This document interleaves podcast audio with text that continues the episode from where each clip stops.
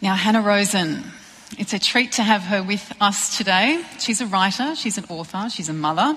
She lives in Washington, D.C., and she's one of those fabulous creatures in the US who writes a series of provocative, heavily investigated, well reported magazine pieces that have consistently created a, I was going to say national, but global debate. Um, she's also a founder of Double X, which is a site which is connected to Slate, which is excellent, written for the Washington Post, New York Magazine, The New Yorker. Now, some of her recent pieces have been about the case against breastfeeding, a boy's life, about a transgender boy, and circumcision. And then in 2010, there was a story titled The End of Men, which was really provoked by a look at what was happening to men and women during the recession, when finally there was a tipping point um, in the American workforce and the enormous implications of that about what does it mean to be a man and what does it mean to be a woman. And this is why it is dangerous because she says, you know, if we don't have any more fixed roles, the very rigid story we believed about ourselves is no longer true. There is no natural order of being a man and a, a woman, there is just the way things are. She says that she started the book thinking that we were heading to a more, if it was a more female age, it was going to be a more tender age. But she then abandoned that because she says the assumption that women would bring in this tenderness is just a story we tell ourselves to make the current massive upheavals in gender roles seem tamer and more predictable. When they are anything but, more like revolutionary, potentially exhilarating, and sometimes frightening but altogether inevitable. So the least we can do is see them clearly. So to help us see them clearly, welcome Hanna Rosin.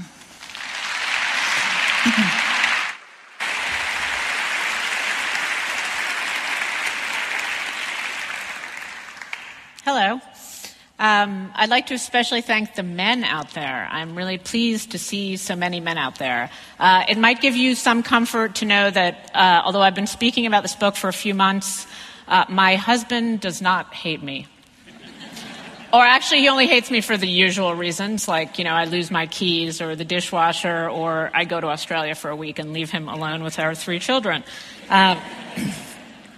And to the women out there, uh, I'd like to extend my condolences to all of you women out there who are still barren, which is a word that we only see in the Bible and in Australian political culture.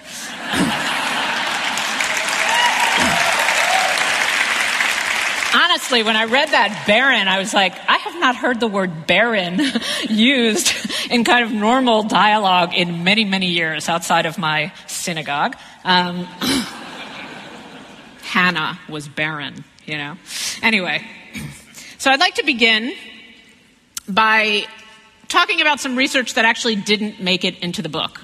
One of the first things I did when I started thinking about this was to interview couples who are part of this phenomenon which we call the alpha wife which, or other words, the breadwinner wife. The definition of such a wife is very simple. This is a, a woman in a couple, can be a married couple or just a couple, in which the wife makes more money than the husband.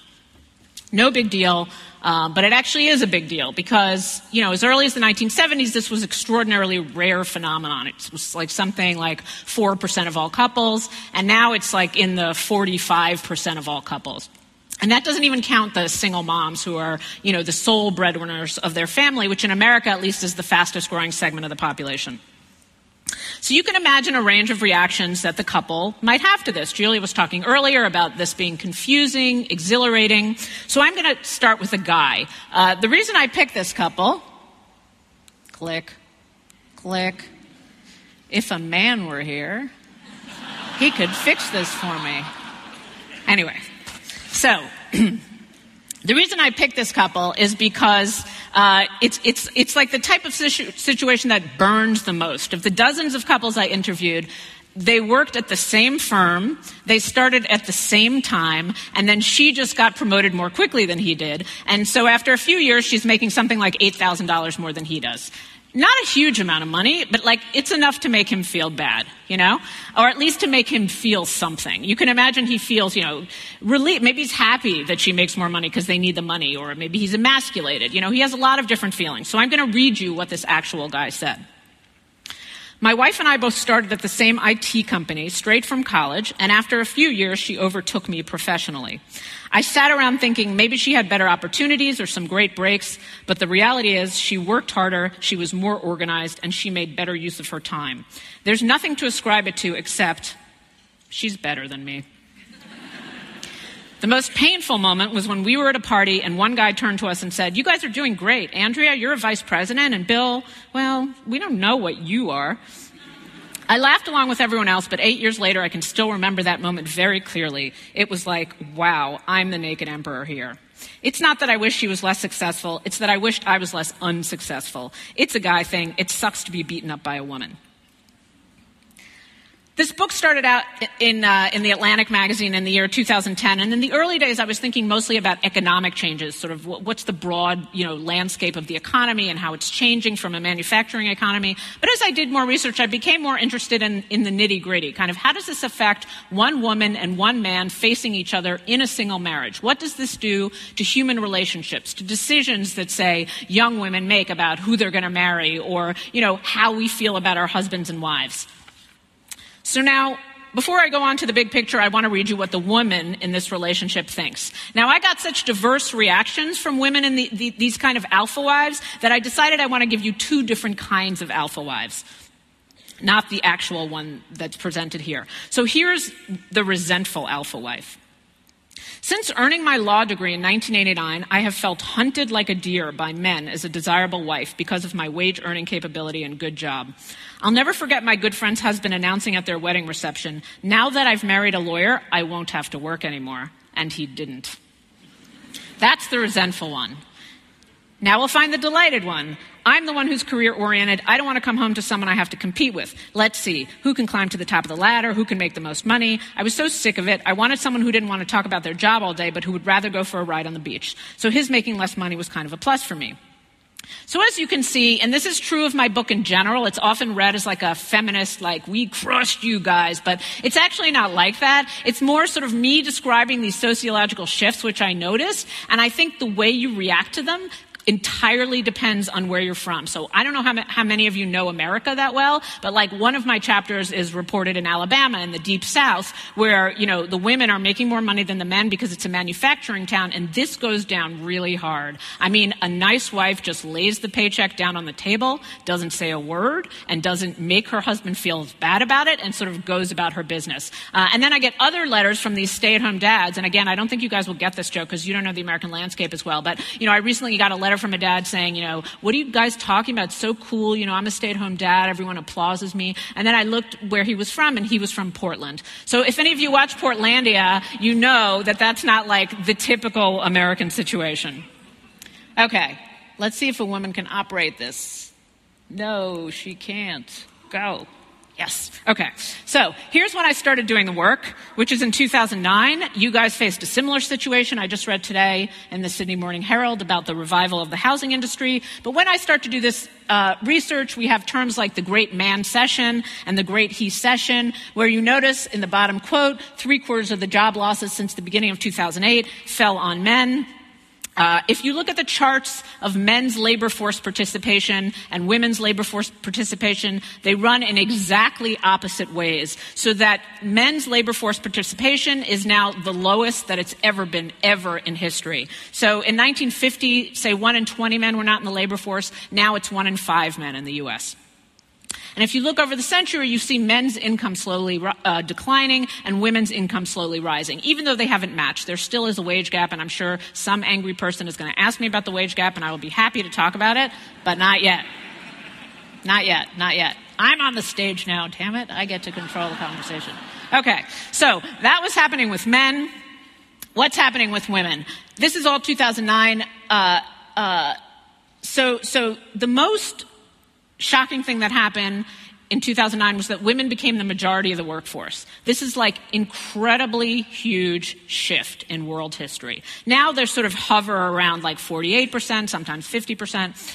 When I was a child in the 80s watching TV, the working woman was such a cool, interesting phenomenon that there was like 10 sitcoms devoted to her existence. So it's like, whoa, she has a briefcase. That's so cool. Wow, she's wearing a suit. You know, and now here we are, not that long later, and women are the majority of the workforce. So that, in and of itself, is a huge transformation. Uh, then there's these other things. Wives begin to take over as top family earners. That's the alpha wives I was telling you about. The bottom statistic, which will become relevant a little later in my speech, somebody did a broad census analysis of the entire U.S. Uh, all, they, they, divided it into 2,000, 2,000 major reason, regions, and they found that in 1,997 of those regions, young childless women earn more than young childless men. Now, of course, like they're young and childless, so they don't know anything yet, like they haven't, you know, dealt with children or the glass ceiling. Nonetheless, this is really, really significant that at the moment that men and women are kind of viewing each other, making decisions about who to marry, kind of, you know, just making these big life choices, women are, have a, a median income that's higher than men. Why is this happening? Um, we have the big, big, broad trend is the end of manufacturing and shifting to a service and information econ- economy and a technology driven economy.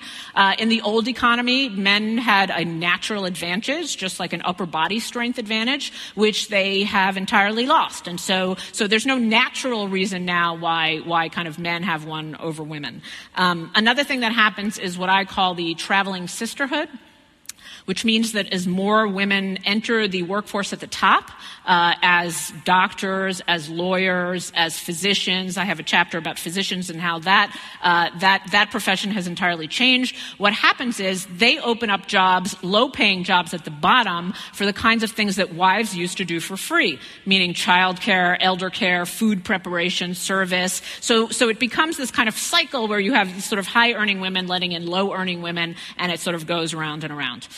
And then the most important one, which is true basically in every country in the world, it's certainly true here. Here it's true to the exact extent that it is in the US, uh, which is education. Uh, we live in a world in which a uh, college degree is required to do almost anything, uh, and for every three degrees that women earn, men earn two. Uh, men have not changed uh, their, their degree earning in, in, since, the, since the 70s, while women have continued to earn more and more degrees. And I'm not saying it's great that you need a college degree to do everything. It's just a fact of the modern economy.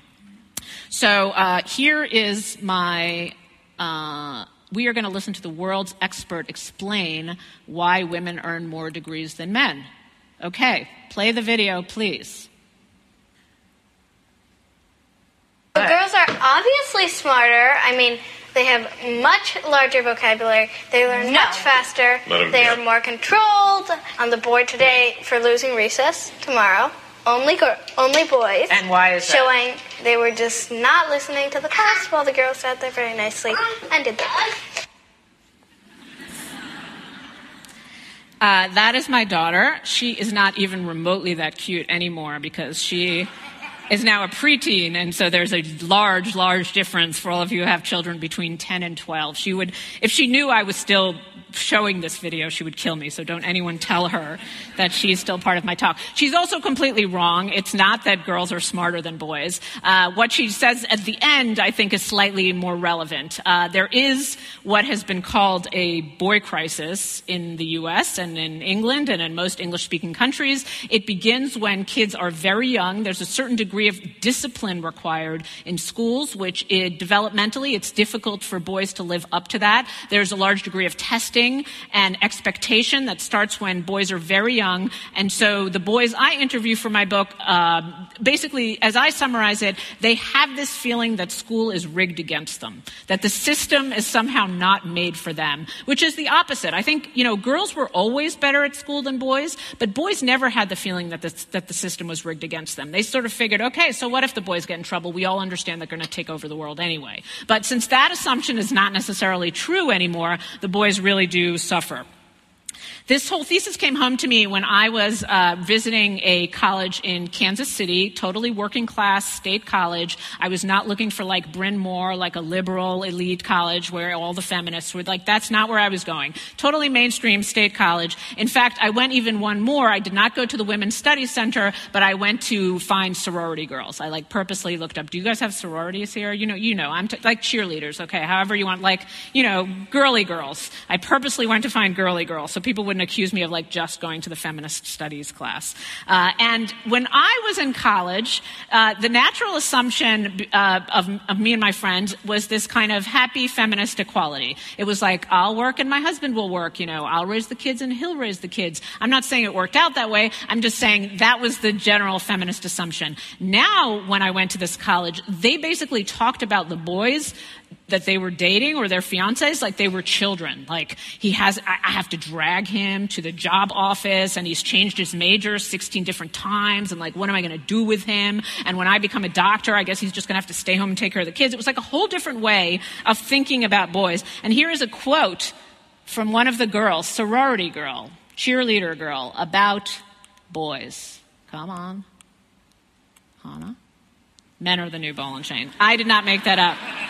That's a sorority girl said that. Okay, guys, I'm going to get a little bit meaner before I get nicer, but it will come around. It will come around. I promise it will come around. Uh, for a long time, this was the image of Come on, Hannah. Oh, no, go back. This was the image of American manhood. Now you know the joke, which dominated, you know, tough, rugged, in charge of the pioneer. Australians have a version of this. He might as well be Australian. And then he was replaced by this much less impressive specimen, which is a parody of American manhood uh, because basically we like Amer- the rugged man exists in quotation marks, right? It's just it's just a hard thing to take earnest and seriously these days. Um, and it's very funny, but you know, the phrase firstborn son, for example, is so deeply ingrained in our consciousness that I decided to explore it and one thing I did was go to fertility clinics and ask what, because fertility clinics that are doing new, new methods have to report to our central agency, you know, what people are asking for. And so I asked them, you know, do people ask for boys and girls? It turned out that 75% of couples were requesting girls, which is really, really amazing. Uh, and my favorite statistic in my whole book comes from South Korea, which is insanely patriarchal, remains insanely patriarchal, and yet because women have risen so quickly in universities and in, in and in industries, um, they, ha- they have completely reversed the preference for the firstborn son. They keep very uh, good statistics on this, and you'll find them in my book. They've been doing it year after year, and in the last two years, the majority of South Korean couples say they would rather have a girl than a boy. What's driving this? What's the essential difference? If my daughter is wrong that uh, girls are smarter than boys, then what actually is going on? So I thought about this for a long time, and the best I could come up with is a concept I call plastic woman and cardboard man. What do I mean by that? Except that women are superheroes and. Um, no, it's not what I mean. The quality the economists tend to look for is something they call adaptability. So the thing that's needed basically to succeed in an economy like this of part-time workers, where things are always shifting, where there's no loyalty to industry, is essentially an ability to hustle. So if you know that the industry's shifting and the new kinds of things are healthcare jobs, you have to be willing to get the skills and education you need to get those healthcare jobs. And that's what I think is driving women to succeed in this economy. Because, and, and a lot of this is because women have been the underdogs. Because I think when you're the underdog for a long time, you naturally learn to hustle. And so it's something like what in business they call disruptive technology. When you take the underdog or something that's behind, and that underdog is always hustling and trying to fit in the cracks, and suddenly the qualities that they show in abundance become the qualities that are the most, uh, the most desired. So maybe we're like the Apple computers of humanity, women are. Okay, I can't do this as well as Dan Savage, but we are going to talk about sex a little bit. Uh, so, in the US, we talk a lot about the hookup culture, uh, and I think we're uh, a little more prudish than you are in general. And so, there's this overwhelming sense probably less sexist, but probably more prudish. That's, that would be my short summary of it. But I think that, um, I think that, um, well, that barren thing, I mean, that really, It's like nobody would ever get away with that thing. It's calling some po- woman politician barren. Anyway, so so but we're prudes. So anyway, w- so one of the things we talk about a lot in the U.S. is the hookup culture. And um, this idea that that the hookup culture, meaning a culture where you no longer ask somebody on a date, but where people are just sort of having some kind of physical intimacy without any kind of commitment, or certainly any kind of long term commitment. There's a lot of hand wringing going on about this in the US, and the reason people are upset about it is because they assume it's terrible for women. That this is a system created by men, for men, so that they can get lucky whenever they want to get lucky, and the women uh, sit in their dorm rooms and cry. So that's like the image, you know, that's what we think is going on with the hookup culture. So it didn't strike me as quite right. And I read like all the books there were to read about the hookup culture. And basically they go and interview, you know, woman after woman. And, and the women on the college campuses do say, this sucks, you know, like the guys won't commit. This is really unpleasant. So you, you kind of do get that blowback. And then I found the one fabulous long-term in-depth study about the hookup culture. To women out there in the audience my age, uh, you will now understand the sacrifices one has to make as an academic. Uh, so these women, there were two of them, they lived in a party dorm at a Midwestern university for four years. So, like that Drew Barrymore movie, you know, where she goes back, she's like, you know, she's like maybe 24 when she goes back to college. Like these women were 42. So that's embarrassing.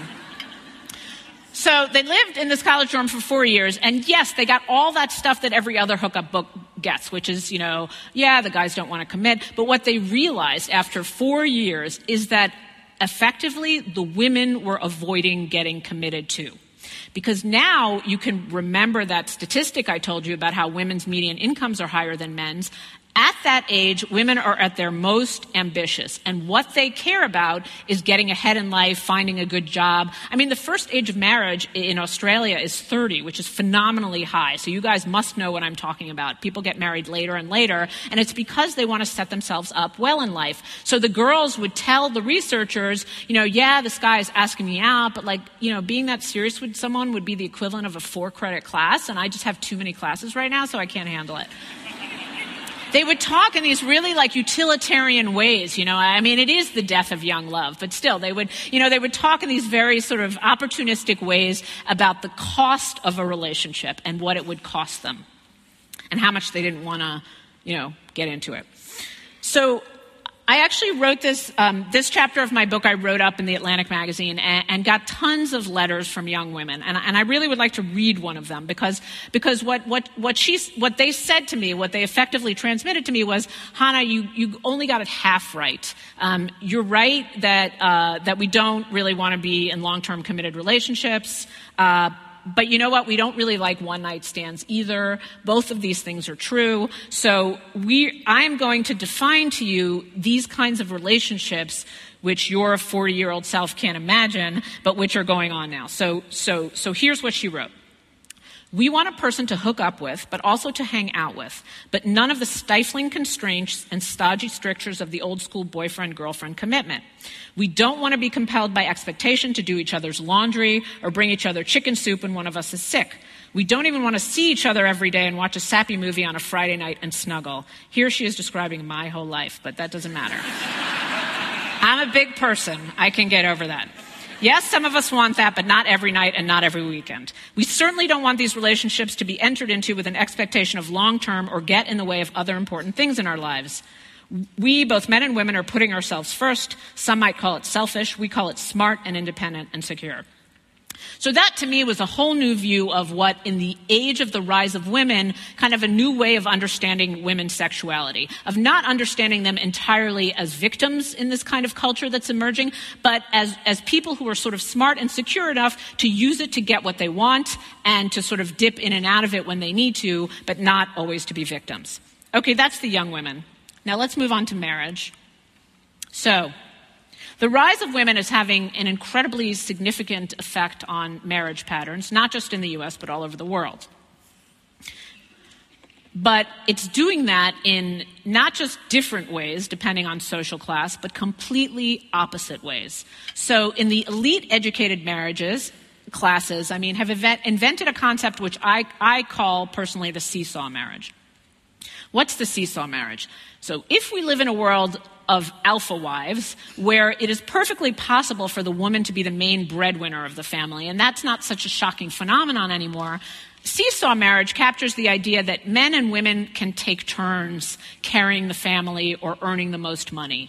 Uh, and so, and so, for example, uh, Barack and Michelle Obama have a classic seesaw marriage. When he was in law school and uh, working in public service, Michelle Obama was a top healthcare executive, and she was making much more money than he was and carrying the family financially. Then, of course, he becomes the president, and you know she's you know seen as his supportive person because she's the first lady. Uh, but then Barack Obama always gives speeches and says, "Okay, when I'm done, it's Michelle's turn again." So it's that idea that nobody's locked into the position. Nobody's locked at home. Nobody's locked at work. Uh, if you remember, if any of you read The Feminine Mystique or kind of remember the general ethos of the early 60s, the problem then was that women felt like they were sort of locked at home making the bed sheets. She didn't call them bed sheets, she called them slip covers. Anyway, I didn't really know. I had to look up what a slip cover was. So far am I from that era. I was like, is that a pillowcase or is a slip cover something? Anyway, the idea was that women were locked at home and, you know, you got the same feeling from the men in novels like Revolutionary Road, where the men felt like they, they were these organization men trapped at work and they just had to like earn and earn and earn and earn. And there was even this concept around in 1962 that if you weren't married and earning by a certain certain age, which back then was like 24, then you must be a homosexual. True. That was true in the psychology of the early 60s. So the seesaw marriage kind of wipes away that idea. Nobody feels trapped. And in fact, what's happened is for elite classes, and by that I mean people with a full-time college degree, have the lowest divorce rates they've had in decades, the highest rates of marriage happiness. You know, so these are long-term surveys. How happy are you in your marriage? The highest rates of ha- uh, of, of, happiness, and and a, a minuscule chance of uh, being single parents. It's just lower than it's ever been. Now, if you look at everyone else's marriages, meaning people without a college degree, it's the exact opposite picture. Um, you basically have people, not just divorce rates, which are exactly as high as they were in the 1970 divorce revolution, but basically nobody getting married. Um, and when, and I don't know where Australia falls in this. I, fi- I figured this out for Europe. Europeans, when they don't get married, it's not actually that significant because a lot of times people live together for long term, even even though they don't get married. But Americans are like marriage obsessed. So when Americans are not getting married, it actually means something something. So people are having children, not marrying the man they're having children with, and it's the ball and chain problem. Like when I was reporting the number, because I did a lot of my reporting in kind of working class and lower middle class communities, because that's just like, as far as I'm concerned, that's like a world turned upside down in, in terms of gender roles. Like in the upper classes, it's slightly more complicated, but if you go in the vast 70% of kind of middle and working class,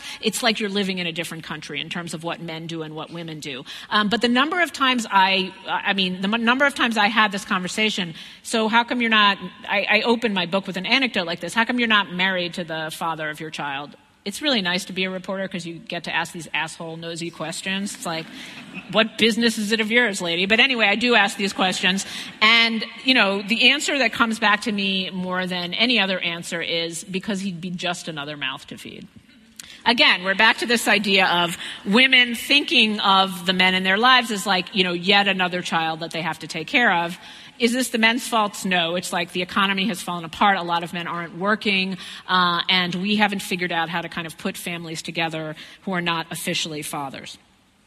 So where are we now? This is a discussion that we're going to have more, more deeply in a panel later, but I do want to talk a little bit about it. Um, you know, women are now TV anchors. You had a prime minister who was a woman, bank presidents, corporate CEOs, scatologically savvy comedians. Um, you know, women do all sorts of things. Uh, nonetheless, and, and, before I get to that, we, we also are like transforming our notion of what it means to be a good leader, which is also important. If you read leadership books from the 60s and 70s, they basically describe a good leader like a battle commander. You know, someone who takes a lot of risks, someone who issues orders. Now we don't talk that way anymore. When we talk about a good leader, we, the, the, the business school people wouldn't put it this way, but we do incorporate a lot of traditionally feminist principles, like, you know, you have to, you have to motivate your team and you have have to be like a coach and you have to inspire them to work together and you have to listen to what people are saying. And so our idea of what makes a good leader has, has transformed in such a way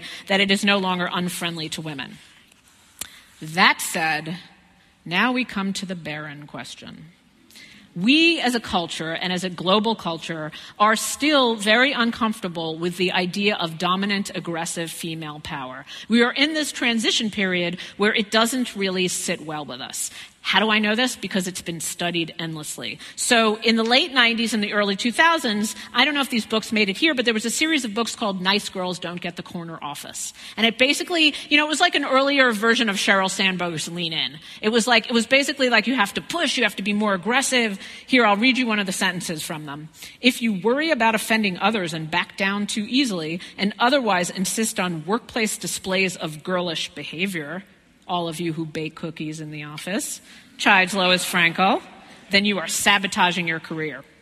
So her message was pretty clear, right? We told this was the era, right after the era of the power woman. We're telling people that they have to like, you know, go out there and push and ask for a raise. Well, when women started doing this, really bad things started to happen. Because, like, you know, people calling them barren. Because as it turns out, uh, the culture is not ready to accept women behaving in this way.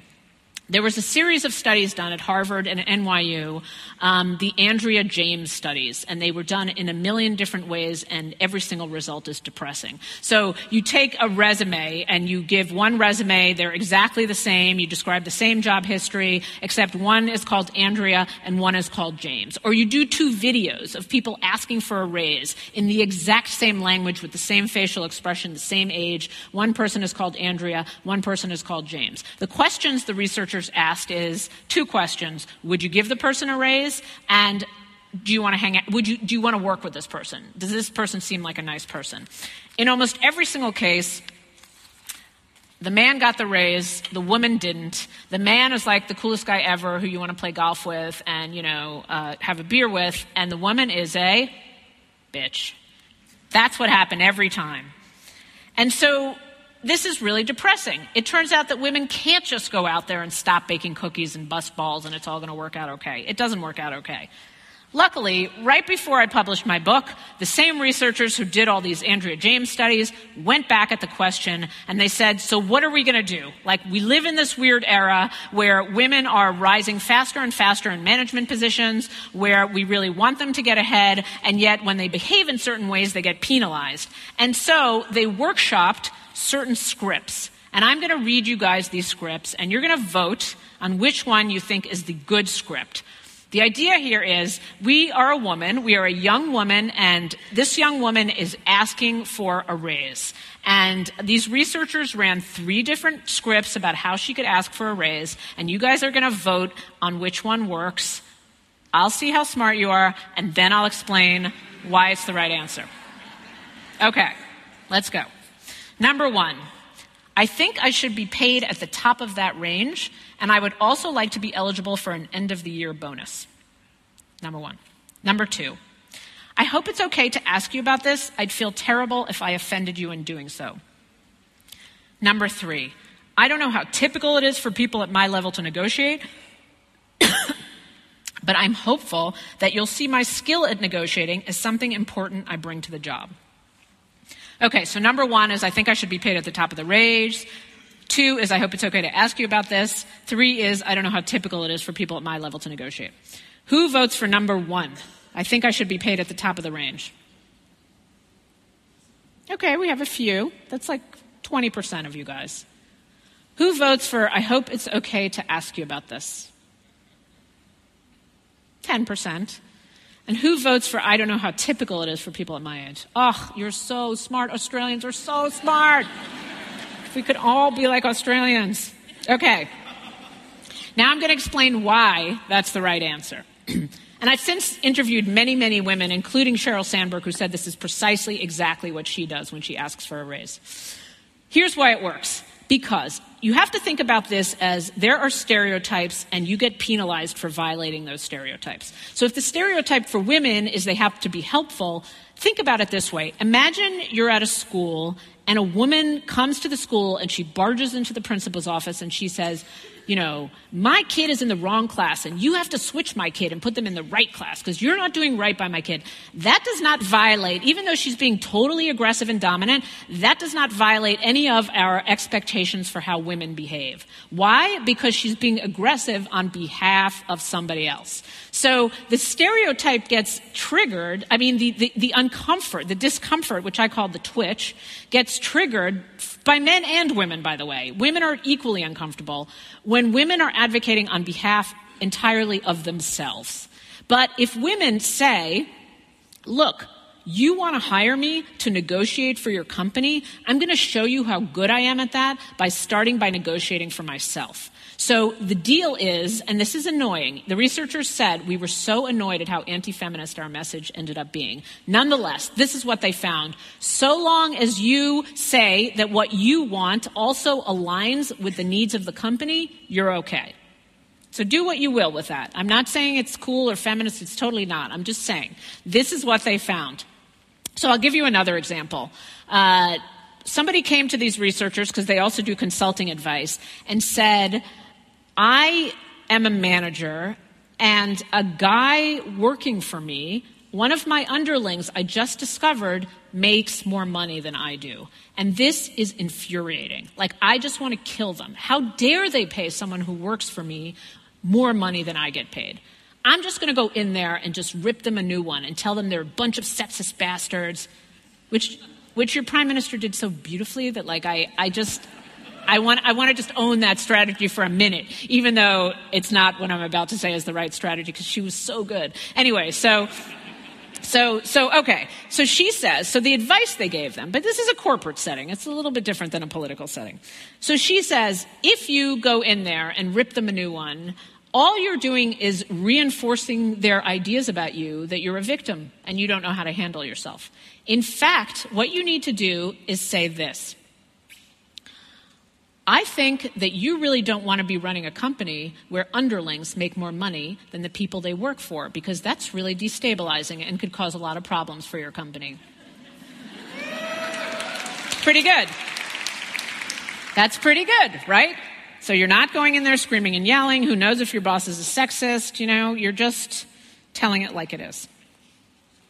So that's the questions we have to deal with. Uh, uh, after the end of men. So, where do we want to go? I'm going to skip some of these. Where do we want to go after the end? That's a little bit of sugar. Oh, sorry. Where do we want to go after the end of men? Um, I certainly uh, do not want men to disappear and go away because I like them. I have a husband. I have a uh, two sons. I have a brother, a dad. All these people I love very much. So, what we want to do is like really look closely at these questions that we started out with. How much can we handle these changes in society? How much can we open our minds and get used to the idea that this is coming and we should accept it and, and be less freaked out by it? So, one thing is we have to make a situation where people pay less of a price for crossing gender lines. So if you take a broad menu of character traits, and some of them are traditionally masculine, dominant, aggressive, reckless. Some of them are traditionally feminine, you know, nurturing, helpful. That if you happen to be a woman who wants to be aggressive and dominant. We want to move to a place where you don't have to hide that as much. And if you happen to be a guy who's like nurturing, wants to stay home with your kids, whatever, we want to move towards a place where you don't pay such a high penalty for that. Uh, and one thing I've noticed since I've written this book is that pop culture has helped us a lot with this. There's Katniss. Come back, Katniss. Come back, come back. Katniss. There. Okay. Did you all read The Hunger Games? Yes? Because you should have read it already. So if I'm going to spoil this for you, I, it's too bad because they've been out a long time. So here's Katniss Everdeen. She's the heroine of the story.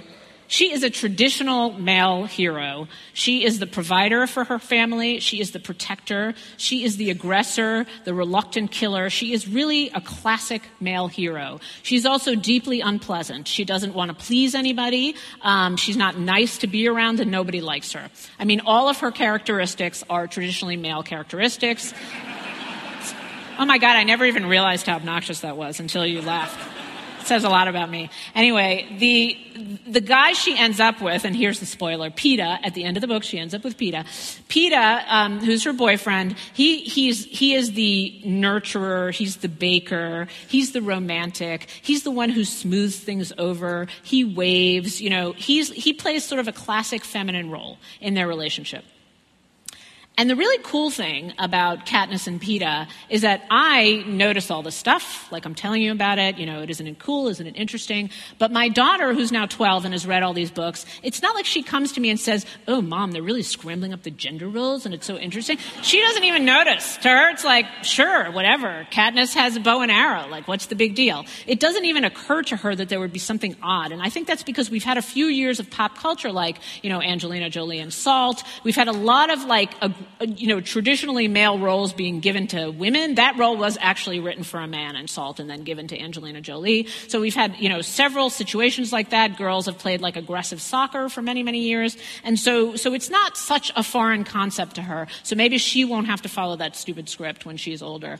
Um, by the way, I make my daughter, uh, poor thing, when she's like, uh, when she gets babysitting jobs and sort of house sitting jobs, I make her negotiate for more money, even if it's like from $10 to $11, merely so those words won't seem sort of foreign and unfeminine coming out of her mouth.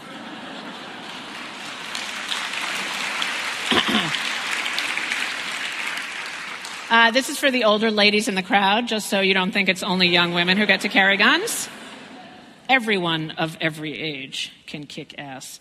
Um, what about the men? How, how, how much can we accept? This one is actually harder because the truth is that when I was talking about Plastic Woman, over the course of a century, women have changed their bearing and role in the public sphere dramatically just about every decade. And every time it happens, there's a TV show to talk about it, like Murphy Brown and then Sex in the City. Okay, cool. We can all talk about sex now. And then you have girls. Oh, we can talk about sex in incredibly lewd and vulgar ways. It's like women change and change and change and change, and men don't change all that much. Um, and so one of the things I did for my research is look at 50 years of sitcom history. And what you find is that from the origins of the American sitcom, if you put a man in a domestic situation, he's a total moron. So that's like Homer Simpson, right? Like he just like blows up the toaster and gives his children really stupid advice. It's like a classic American archetype of the sitcom. Now, why do you think we do this? We do this because we, we, we, it's not like pop culture has a political agenda. It just, it just like channels the subconscious. And what that message is telling us is that that's not the natural place for men. If we're going to put men at home, they damn well better be idiots, just so you all understand they don't belong there. And now lately, and I mean lately, like since I wrote this book, this has changed dramatically. So we have got a series of sitcoms. This is just one of them called Up all night, uh, where men are in domestic situations. They're home taking care of their kids. And there's like seven of these TV shows in the latest TV season. Guys with kids, men with kids, bachelors with kids. It's just like, it's like the new cool thing in television. And in this case, he's a stay-at-home dad, and I actually had a very early screener of this because it was based on my End of Men story. Um, the idea came from my End of Men story, and and in the original scripts, they, they had him be a Homer Simpson moron. Like the first scene was him watching a hockey game or playing a video game or something like that, and the baby's like slowly tipping off the couch, and you know the diaper's full of pee, and he's not even noticing, which is like the classic you know sitcom situation. But over time, because people have been talking about gender roles, they've gotten more confident with this character. So he is now embodies all the parental wisdom and not only that, but he remains sexy to his wife. Like he has not paid a price of emasculation in order to be a decent father and be at home. Um, and so that is what I think is brand new and really exciting in American television. And, it, you know, it's important because you'll see in my book there's lots of studies about how, particularly for working class men, accepting the role, even if you are doing all the father work, just accepting it as part of your identity is difficult for some men. It's just seen as violating some masculine norm. And so, so when you have mainstream, mainstream TV doing that over and over again, it really helps to normalize these changes. So, okay, back to what is it that I want to happen after the end of men? Not that men go, you know, some biologist wrote a story which really was, was a bummer for me because he actually thinks that um, we should just harvest men's sperm uh, because they cause so much damage. It's like the Steven Pinker idea of like how women are peaceful and lovely, which I don't believe. And, you know, so, so, so all we need is women and we harvest the men's sperm and then just kind of pack them up in, in cages and, Anyway, it made me really look like, like really like an asshole. So it was like Hanna Rosin and that guy just, but actually that's not what I want at all. I'm not with that guy. What I actually want is what I said earlier. If you, if, if I think about my own son, I have two sons and a daughter. Um, and my daughter, I already told you about her. Sort of, I want her to live in a world where it's okay for her to ask for a raise in any way that happens to suit her personality. If she's an apologetic type, great. You know, that shouldn't mean she's really girly. If she's like a total aggressive type, that's fine too. Like, it shouldn't be that she has to conform to some specific notion of how to be. Uh, and for men, it's the same thing. So, and even more difficult. So, I've got a son, for example. One of my sons, the older, I don't think my younger one was in the video, but the, the cute curly haired one, um, he is kind of an out of the box kid. You know, hard to imagine him having a nine to five.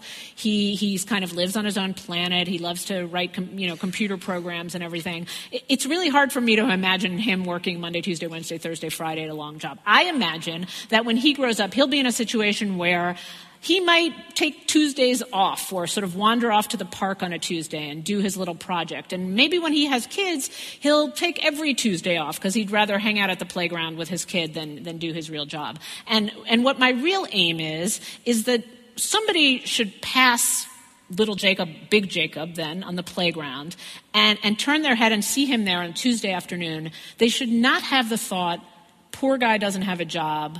What's wrong with that guy? You know, uh, that guy's wife must be suffering. They should have no thoughts at all about it. They should just pass the playground on that Tuesday afternoon and go about their business. So that's where I would like to get to after the end of Men. Thank you. That's all I have.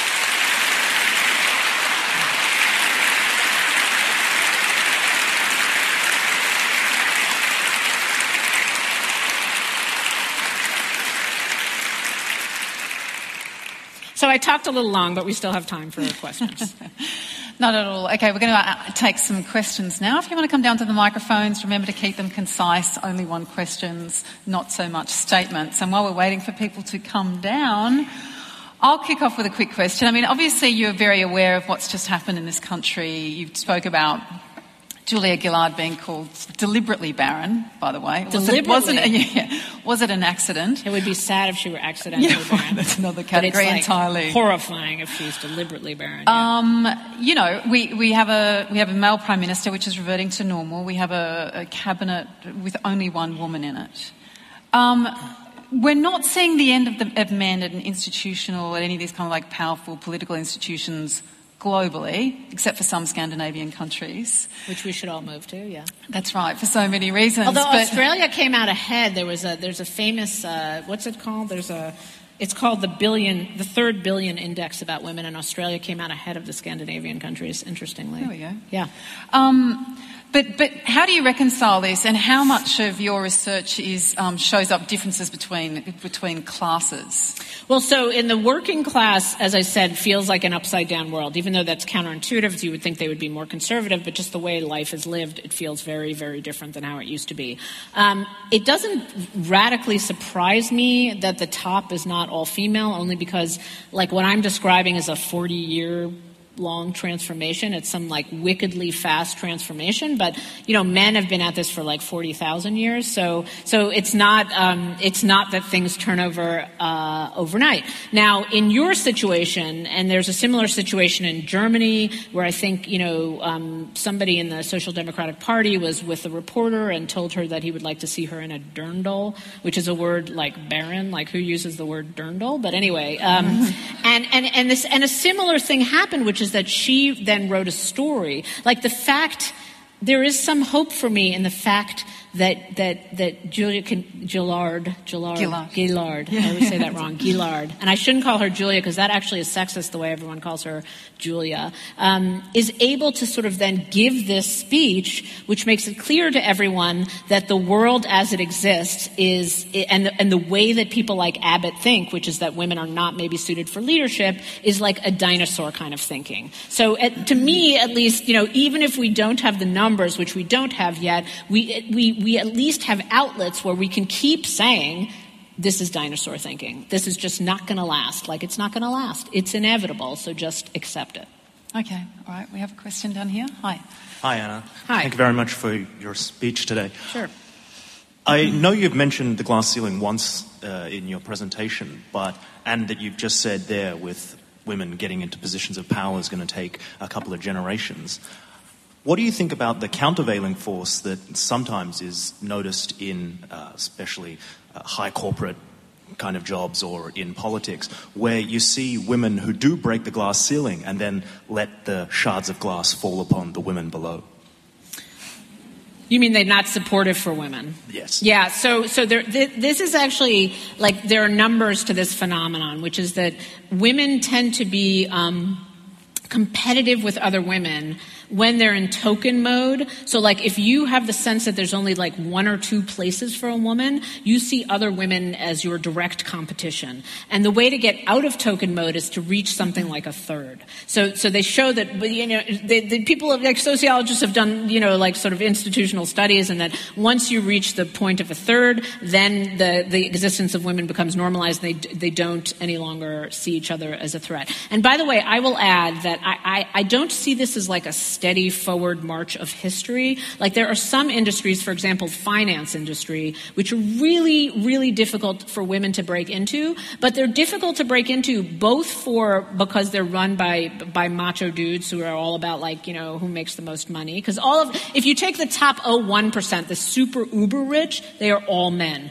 But they're also um, there's also the problem that, that survey after survey shows that women don't care as much about making money. That when you ask women what they want out of jobs, it's always job satisfaction, meaning, stuff like that. And so, you know, then you're back to the Sheryl Sandberg questions, which is like maybe we just have to accept that there are certain industries and certain ways of gaining power that are never going to be as interesting to women as they are to men. Okay. All right, yep. Do you want one? Thanks. Uh, yeah, um, enjoyed your talk. Thank you very much for that. Thank you. Um, I have an alpha wife, and I'm pretty cool with that. Um, my, my question comes to. Did you say I, you have an alpha wife and you're okay with that? Yeah. Oh, all right. I, I learned that term today. yes. Um, my question relates to my 11 year old daughter, who, like every father, I assume, thinks is destined for great things. As a father, though, in this age, what advice do you have for me? What sort of behaviour should my wife and I be modelling for her so that she can go out and achieve everything she can.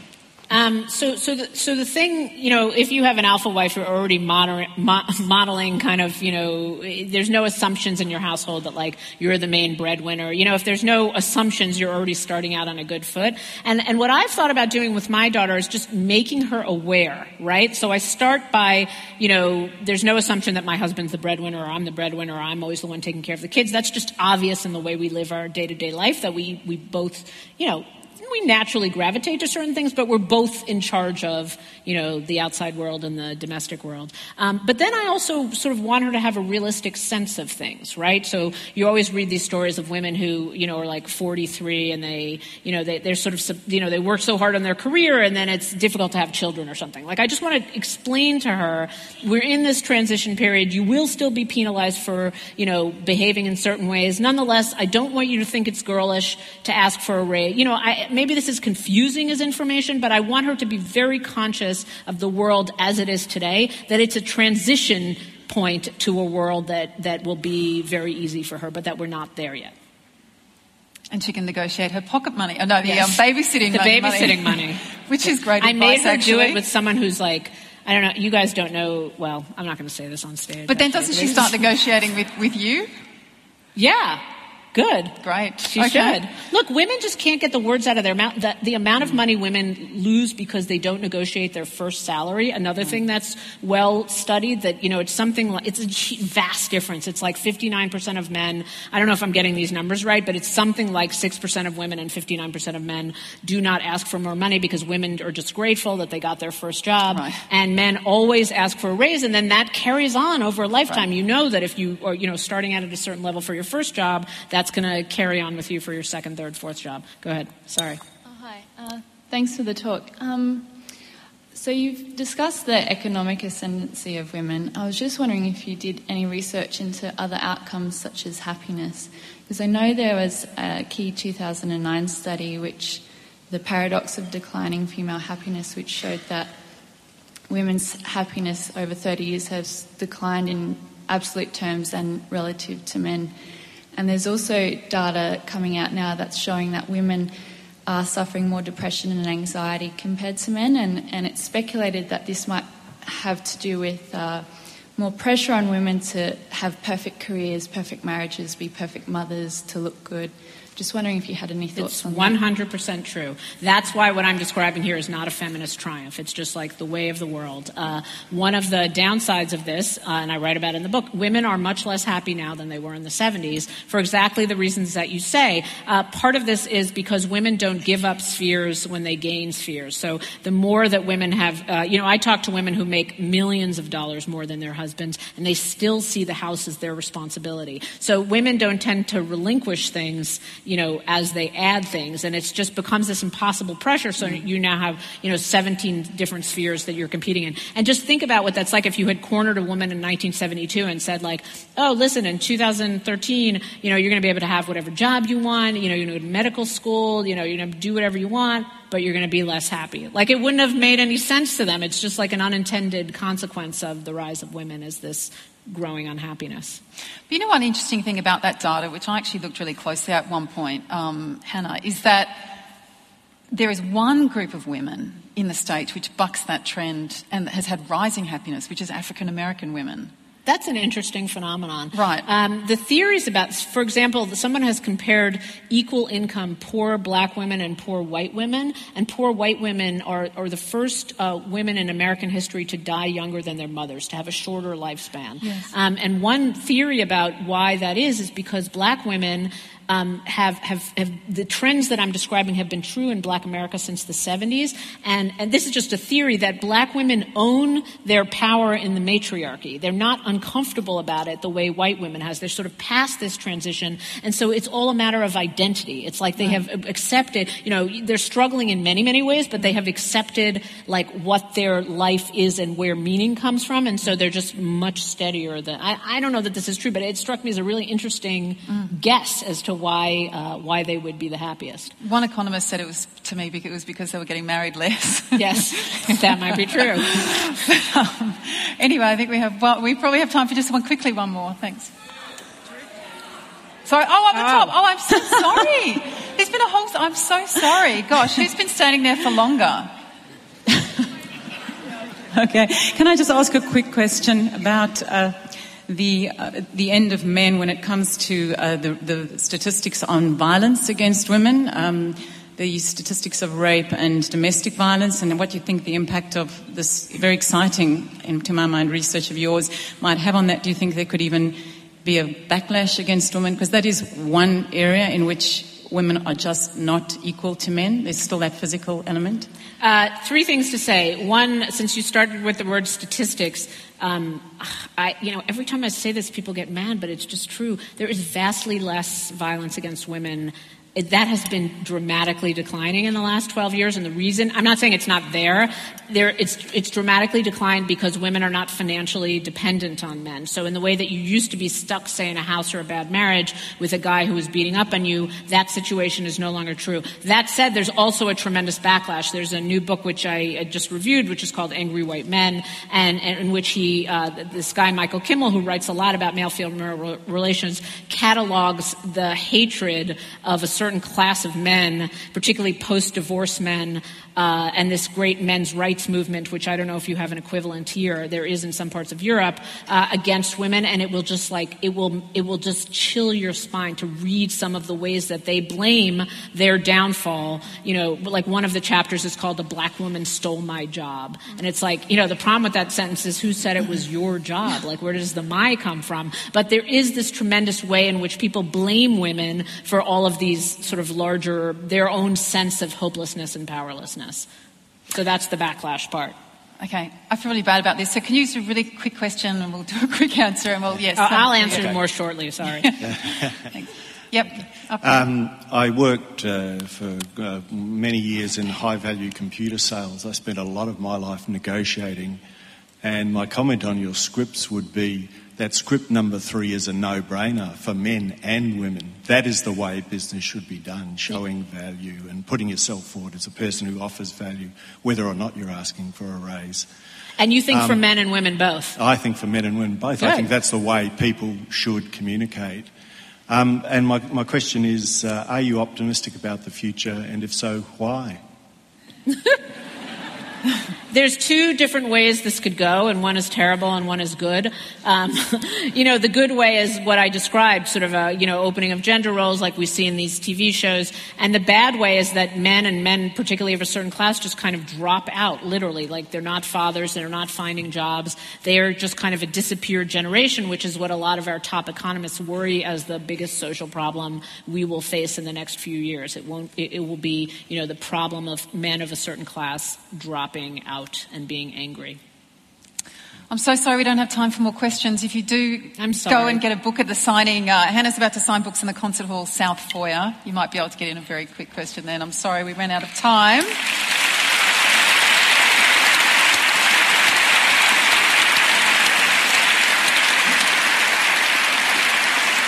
And just before you go, just a couple more things. Um, this evening, Hanna is also on the panel. The world is not ready for women in power with Anne Summers, amongst other people. And you can see copies of this on the YouTube channel for Festival of Dangerous Ideas. Thank you, Hanna Rosin.